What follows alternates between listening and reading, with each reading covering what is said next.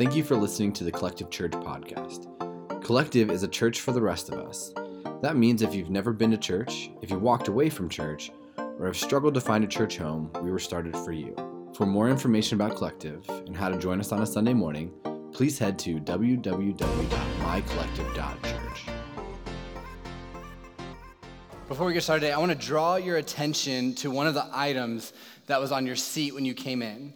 So go ahead, look in your connection card pile. You'll notice that there is an Easter invite card attached to that as well. And over the last few weeks, we spent time talking about Easter, which is next Sunday, which to say out loud is crazy because I feel like we just got through having snow all the time. Uh, but we've been encouraging you and thinking about Easter and challenging you to not just attend, but to invite as well. Because there are people in your life that need to experience the hope that Jesus has to offer.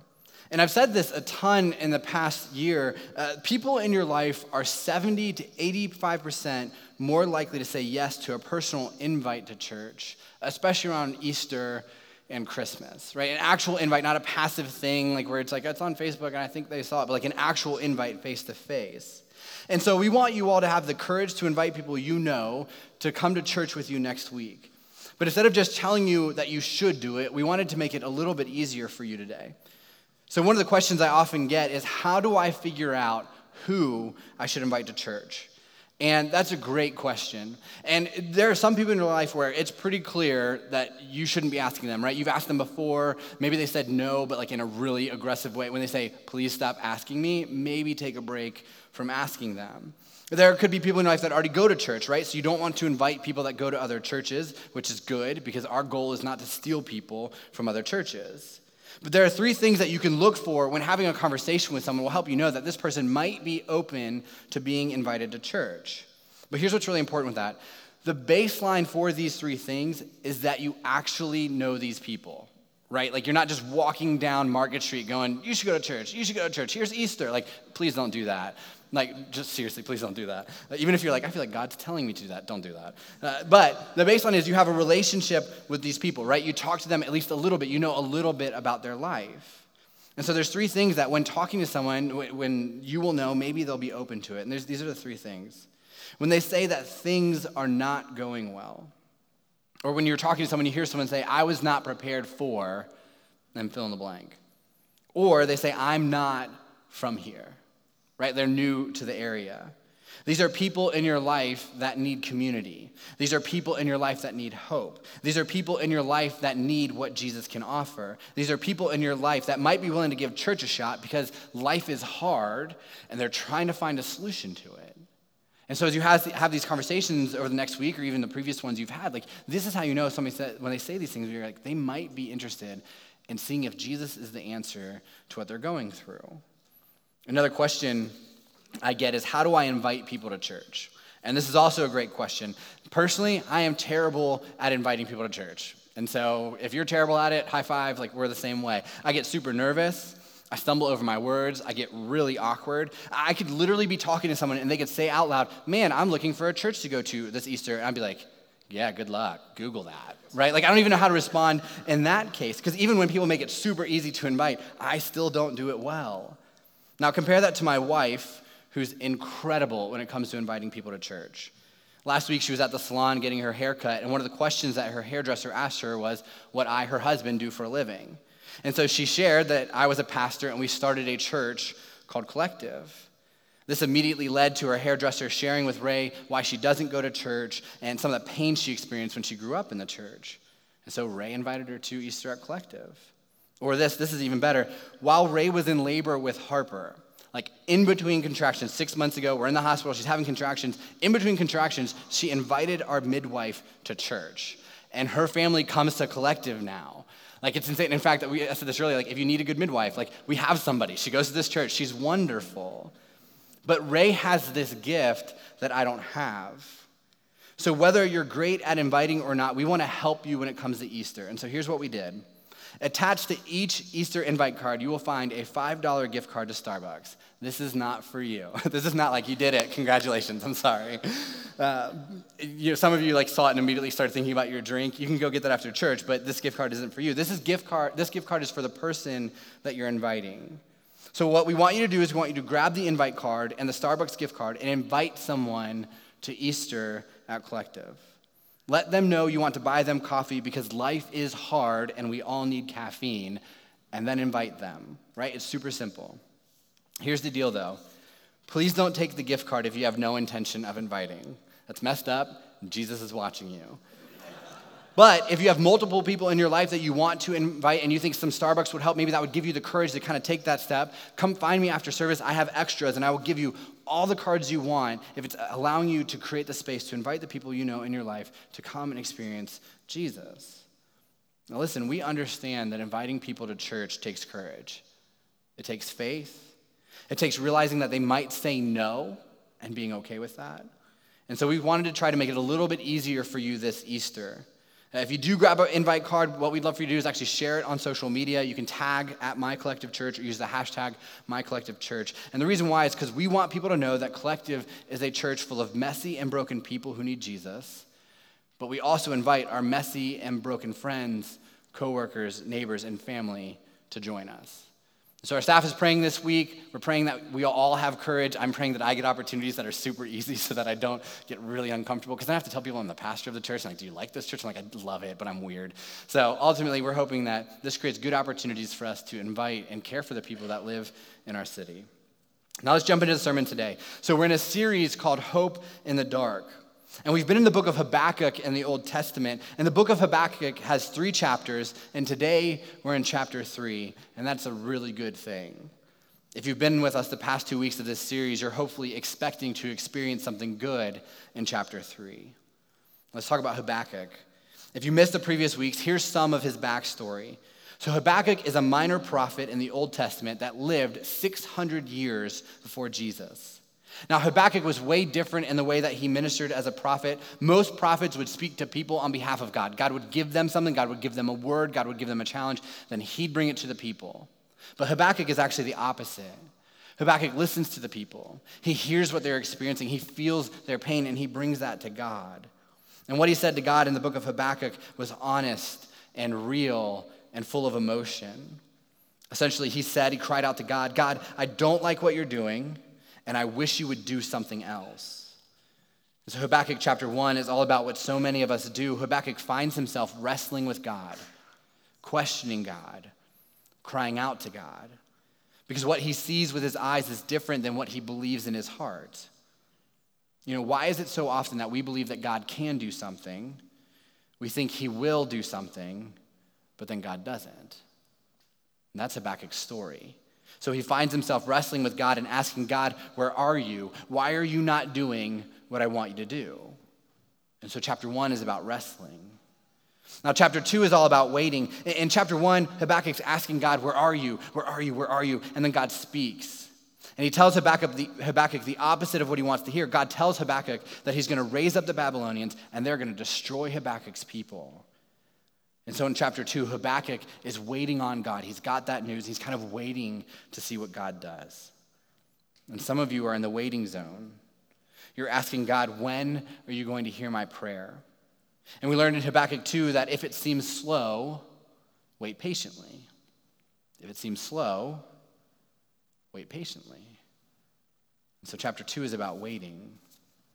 And that leads us to chapter 3. And in chapter three, there seems to be a change in tone. In the first two chapters, you see angst and you see agony and you see disappointment. And some of you might feel like you're in that life right now, and that was Habakkuk. But at the end of chapter two, after all the wrestling and all the waiting, Habakkuk says this, and it's kind of a change in perspective. We read this last week in Habakkuk 2:20. This is how he concludes chapter 2. He says, "But the Lord is in his holy temple. So, even through all this pain and through all this angst and through all this disappointment, he's proclaiming that God is still on the throne. He's saying God is still sovereign, God is still in charge. It's almost like Habakkuk has an epiphany that even though things are not going the way he'd like them to, even though things are not going the way he had hoped they would, he remembers that God is still God and God is still good. And he concludes by saying this He says, Let all the earth be silent before him. That's a little bit like Psalm 46 that says, Be still and know that I am God. So I'm hurting and I'm confused and I don't understand, but God is in his holy temple. So let's be still and remember that God is good and he is in control. And then in chapter 3, Habakkuk kind of hits the reset button. Growing up, uh, I loved playing video games. I only recently stopped. When you have a second kid, like video games aren't really a part of your life anymore. But I remember when I was three and I opened up with my brother our Nintendo for the first time ever. Like, legitimately, I think that's my earliest memory is Christmas opening up a Nintendo. I don't know what that says about me, but it's a great memory. So growing up, I spent way too many hours playing video games, but I loved. I played sports or first-person shooters, adventure, all of them. And if you've ever played video games before, you know this.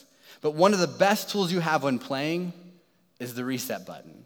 It's not cheating, it's just a resourceful way of starting over without losing your life. And I remember as a kid playing hours of Super Mario World, which was a pretty tough game because of all the hidden levels and hidden worlds. And if I was struggling through a level or I was on the brink of dying, or maybe I missed like this tunnel or the secret thing that I was supposed to go through, I would just pause the game and reset. This drove my mom nuts. I used to do this in like sports games all the time too. I'd be about to like lose the Super Bowl and be like, reset, start over, because I wanted to play it again because I wanted to win. I don't like losing. But I would reset the level or I'd reset the game and I'd start over again. Then what I would do is I'd play it again, but with a different goal and a different perspective. I would change how I approached that level and play again. And this is kind of what Habakkuk does. Like he pushes the reset button. He can't change the life he has been given, been given, but he can change his approach. And so Habakkuk is wrestling and Habakkuk is waiting, and it's painful. But then he has a perspective change. And there's a word in verse 1 of Habakkuk 3 that I want to bring to your attention, and this is what it says Habakkuk 3 1. It says, This prayer was sung by the prophet Habakkuk on Shigionoth. Now, Shigionoth is a real word, I promise. Shigionoth is actually the plural of Shiggaion. That's a true story. That's stuff that you don't really need to know in real life, but it'll help today. Shiggaion is a word that's only used one time in the entire Bible in Psalm 7. And Shigionoth is only used one time here in Habakkuk 3. Now, we don't know a lot about these words, but what we do know is that they're actually directions on how to sing a song. It's a musical term that's instructing a group of people on how to sing. And so, Habakkuk 3, although we're going to say, like, this is what Habakkuk said, the reality is this is what Habakkuk was singing. This is what he was praising. And Shigionoth means to sing with strong emotion and with impassioned exuberance. It means wild and passionate singing with rapid changes of rhythm. It means high spirited praise. One article I, read said it's not like this whiny cry in your beer ballad, which I appreciate because that means it's not a country song. This is not a my dog died, my cow ran away, my boot has a hole in it kind of song. It's loud and joyful praise. Another article said this it's praise punctuated with exclamation points. But what I want you to understand in Habakkuk 3, and this is really important, so make sure you hear this, is Habakkuk is doing this all in and passion singing to God before God did anything for him. Chapter 2 ends, perspective change, and then all of a sudden he begins to praise God. So he's praising God before God did what he asked him to do. Sometimes the most passionate and authentic praise is actually the praise before God provides. It's praise that's simply based on faith. It's praising God not for what he's going to do or what he's doing right now, but for who he is. This is just praising God for who God is, for his character, for his nature, for his goodness, for his glory. It's praise for the who and not the what. It's in Shigionoth. It's praise before anything happens. And that's actually what Habakkuk does. And so he sings, I'm not going to sing, but he sings, I've heard all about you, Lord. I'm filled with awe by your amazing works in this time of our deep need. Help us again as you did in years gone by.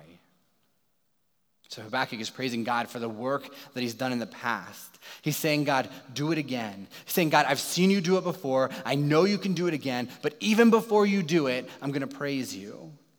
He's singing, God, I've seen you move. God, I've seen you save. God, I've seen you provide. God, you made a way when there was no way, and I believe you'll do it again. God, I've seen you work. I know you can. Please do it again.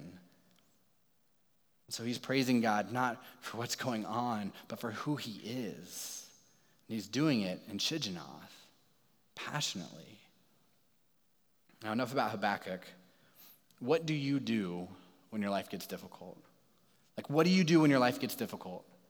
When you lose your job, when you get bad news, when you pray for something and you don't get what you prayed for, when you find yourself wanting something and you know that God can give it to you easily and God doesn't give it to you, what do you do? And we talked about this week one. When this happens to us, we often experience what Henry Blackaby calls a crisis of belief. And so some people go into to denial and they pretend like nothing bad is happening. Some people actually walk away from God and blame Him for their pain. But what do you do? What do you do when what you see with your eyes is different than what you believe in your heart and you find yourself in the valley? What do you do when you're crying out to God, believing that He will hear your prayer, believing that He will move in a way that brings relief or brings a blessing or brings peace, and yet God doesn't do it? What do you do in the valley? So Habakkuk 3 actually teaches us two things that we should do when we struggle to find hope. And the first thing is this is that we remember. We remember the goodness and the faithfulness of God.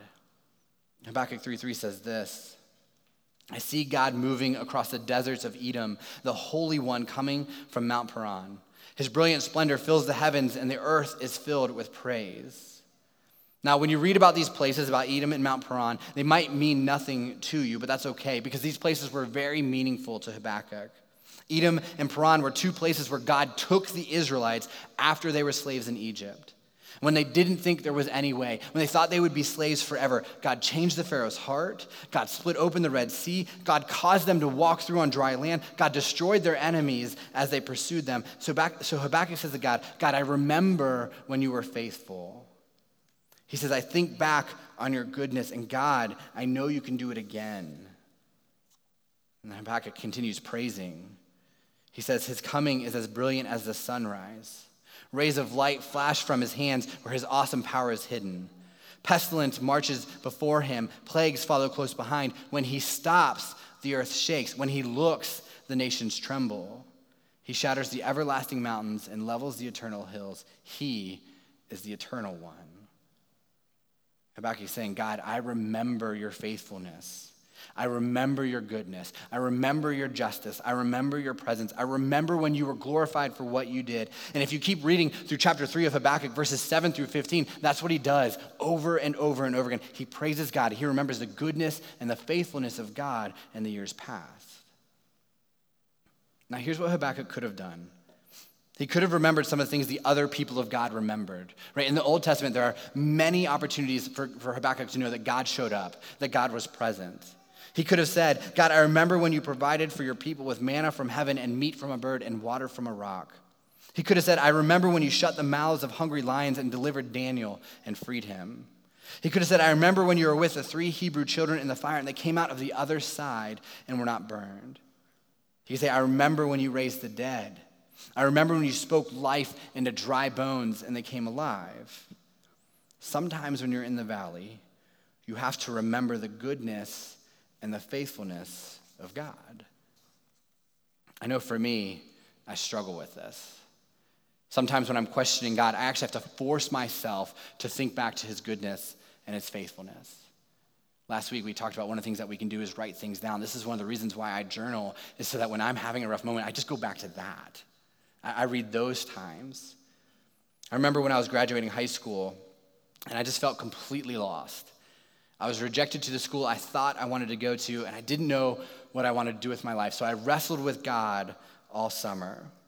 When summer ended, it got worse because all my friends were leaving for school, and I was stuck looking for a job that I didn't want to do and living at home where I didn't want to live.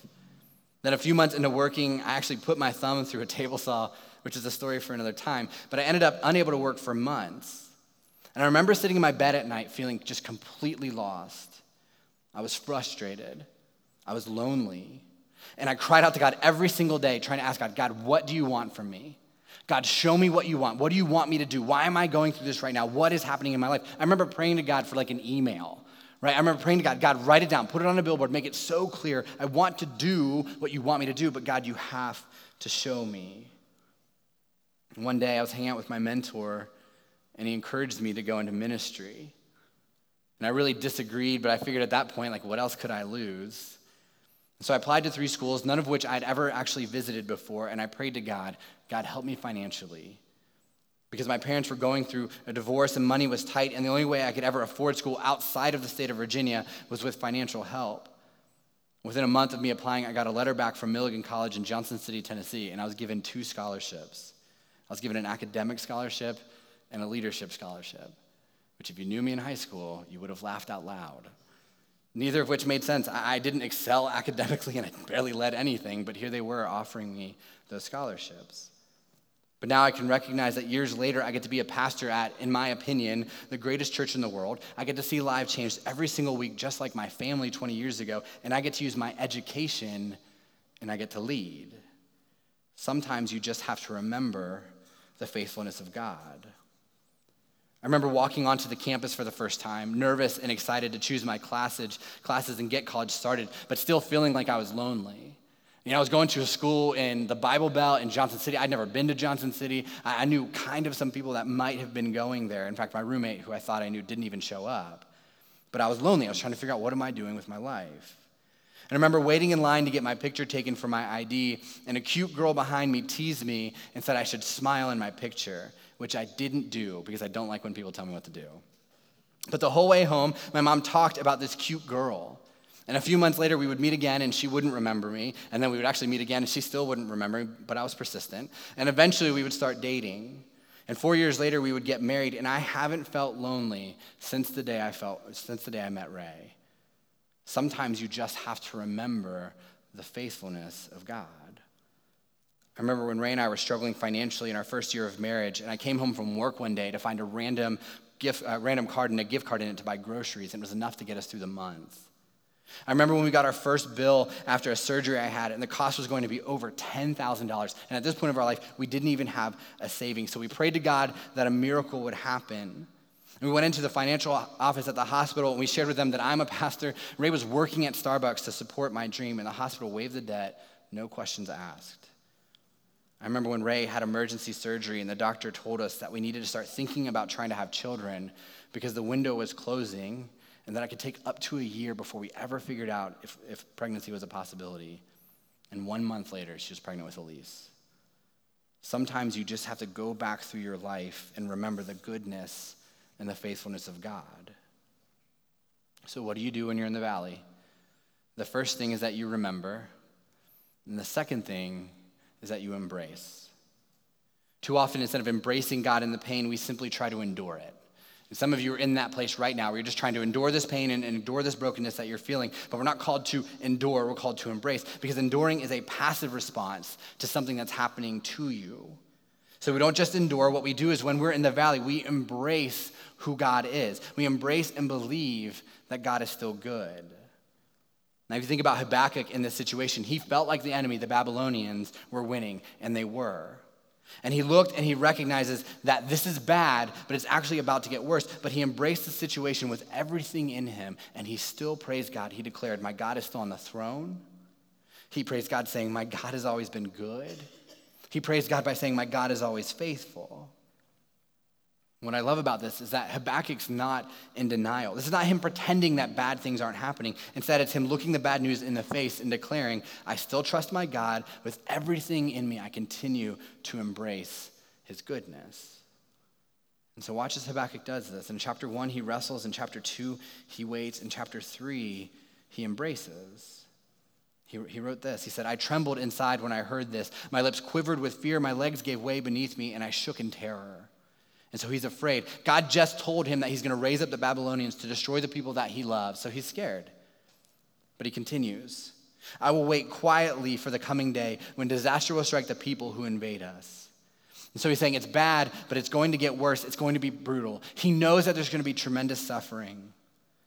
But yet he continues even though the fig trees have no blossoms and there are no grapes on the vines, even though the olive crop fails and the fields lie empty and barren, even though the flocks die in the field and the cattle barns are empty. Now, you might say it this way though I'm still praying and I'm not seeing an answer, though we're still believing that we can conceive, even though we've not conceived, though I'm still asking God for that job or that blessing or that answer and I still haven't seen it, though we've lost something so valuable and we don't understand. Though I've cried my eyes out and prayed with everything in me that you would heal my dad, though he's not healed. And, and, and though these things are bad right now, I will rejoice in the Lord. I'll be joyful in the God of my salvation. So the life isn't what Habakkuk had hoped it would be. He still rejoices. The life isn't what he wanted it to be. He was joyful. And there are dozens of reasons why, why I might not want to rejoice or be joyful, but this is not a half-hearted song to God. This is Shigionoth. This is full body, full soul, everything within me declaring the praise and the goodness and the glory of God, even though I do not see what I want to see. And so what is Habakkuk doing? He's wrestling and he's embracing. He's wrestling and he's embracing. This isn't half hearted. This isn't a partial declaration to God. This comes from the depths of his soul. This is a faith that worships when everything is not right. This is a faith that gives God praise when you don't like what you see. This is a cry from the depths of our heart, believing in the goodness of God in the middle of pain. This is chapter three. This is praise before God provides, not for the what, but for the who. This is what Habakkuk means. Habakkuk literally means to wrestle and to embrace. It means to wrestle. God, I don't understand what you're doing, and it means to embrace, but God, I still think you are good. Last week, we introduced a new song called Here Again. And we're actually going to give, give you all a chance to sing it again today. But this time, you're not going to sing it half heartedly. This time, I believe you're going to sing it with Shigionoth. You're going to sing it passionately. And some of you are going to praise before God has provided. Some of you are going to sing before you're even sure you believe. Some of you are going to sing with everything you have, with the joy and the pain that's deep down in your soul. And here's a few of the lyrics that we're going to sing in a few moments. The song says this As I walk now through the valley, let your love rise above every fear. Like the sun shaping the shadow, in my weakness, your glory appears. Like, how real does that feel? As we are in this place, as we're in this valley, the fear that we have, the doubts that we have, the insecurity that we have, the pain that we feel, we're crying out to God, God, let your love rise above all of that. God, that in my weakness, let me see your glory. The song continues I'm not enough unless you come. Will you meet me here again? Because all I want is all you are. Will you meet me here again? And again, this is this idea of remembering and embracing God, I've seen you move in my life. God, I've seen you move in this valley that I'm in right now, or this valley that somehow I managed to get myself back into. And God, I'm begging you and I'm pleading with you, do it again. God, come back to me. Meet me here again. Meet me in this place again. And we'll sing this. We'll sing, Not for a moment was I forsaken. The Lord is in this place. The Lord is in this place. But God is in his holy temple even in the pain that we feel, even in the brokenness that we feel. Not for a moment will God forsake us, will He forget us, will He run away from us, because God is here. God is still in His holy temple. So, chapter one, don't quit on God. And chapter two, don't walk away from God. And Habakkuk doesn't resolve to make the most out of a bad situation. It's so much deeper than that. What he does is he looks truth in the face and, he, face and he says, This isn't good and this is going to get worse. There are no grapes coming, there are no blossoms coming. There is only judgment. But he says, God is still in his temple and he is still worthy of praise. And here's what I want you to see God never does what Habakkuk wants him to do. Habakkuk 3 is the end. It just ends. God, the Babylonians come, they destroy those people. God doesn't do what Habakkuk wants him to do because this is not a sitcom. There's never the moment where all the problems are solved, where all the pain goes away, where a moment of miraculous luck changes the day. It never happens. Habakkuk ends, and God doesn't provide relief. God doesn't change his mind. God doesn't make life easy for Habakkuk. But I want you to see the very last verse of this book in chapter 3, and this is how Habakkuk ends this book. He says this he says, The sovereign Lord is my strength. He makes me as sure footed as a deer, able to tread upon the heights. Habakkuk finishes by saying, I will remember the goodness and the faithfulness of God, and I will embrace and believe that God is still good. He is my strength. And so, what do I know about God? I know this. I, I enjoy, I love God on the mountaintops. Right? When things are going well, we love uh, having a relationship with God. I appreciate Him when life is good, but I get to know Him in the valleys. I love to praise God for the what, but in the valleys, I simply praise Him for who He is. I like to brag about God on the mountaintops, but I get to know Him intimately in the valley. And when you start to have this perspective of God, you do what James said in James 1. It says, When troubles of any kind come your way, consider it an opportunity for great joy. He says, Consider it pure joy whenever I don't understand, whenever I face trials of many kinds, because I know that these trials and hardships are doing something within me. They develop perseverance. Perseverance must finish its work so I can be mature and complete, not lacking anything, so I can remember and embrace. So we praise God even when we don't see it, even when we don't feel like it, not just for what we see or what we don't, but for who He is. And I want you to understand is that you can't have chapter three type of intimacy with God without chapter one wrestling and without chapter two waiting. And when we go through that, when we're in those moments, there's something that God develops in us. He develops a trust and a faith and a passion. And so, what do you do when you're in the valley? We remember the goodness and faithfulness of God, and we embrace and believe that God is still good. You may wrestle, but don't let go. Let's pray. God, it is so hard um, to praise you when we feel pain. God, it's so hard to remember and to embrace when we feel brokenness.